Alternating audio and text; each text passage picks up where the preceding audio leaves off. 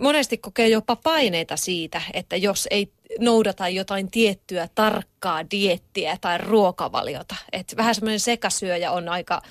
Mm, No, se on vaan niin tylsää. Niin, se on mm. tylsää. Et etkö, niin. etkö sinä enempää mieti elämää? Sitten tulee mm. semmoinen mm. ilmapiiri monesti. Mm, kyllä. M- niin, kyllä. Mutta sitten se on, se on hirvittävän mielenkiintoista niin kuin ihmiskeho ja se koneisto, miten se toimii. Ja, ja, ja, ja sitten se, että ymmärtää sen, että, että se ruoka, niin se on ihan oikeasti myös meille se, se on se polttoaine, se on rakennusaine, se on suoja-aine vaikka mihin.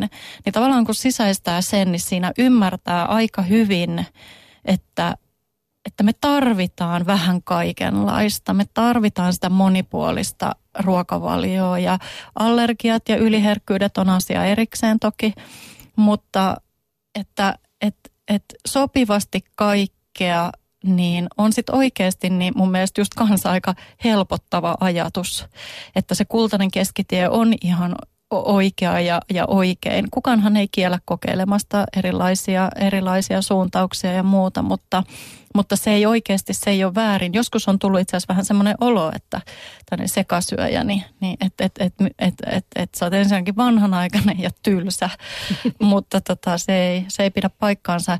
Nämä sitten taas ruoassahan on niin hirveästi erilaisia kysymyksiä, että kun puhutaan just luomu ja ei-luomu ja kotimainen ja lentotomaatti ja, ja, ja lähi ja kauko ja, ja, ja reilun kaupan ja epäreilun kaupan, niin kyllä ihmiset on ihan hirvittävissä niin kuin hirvittävässä tämmöisessä niin kuin ristitulessa, äh, niin hiilijalanjälki, vesijalanjälki, että mitä sä valitset, mitä sä syöt, että sä teet oikein.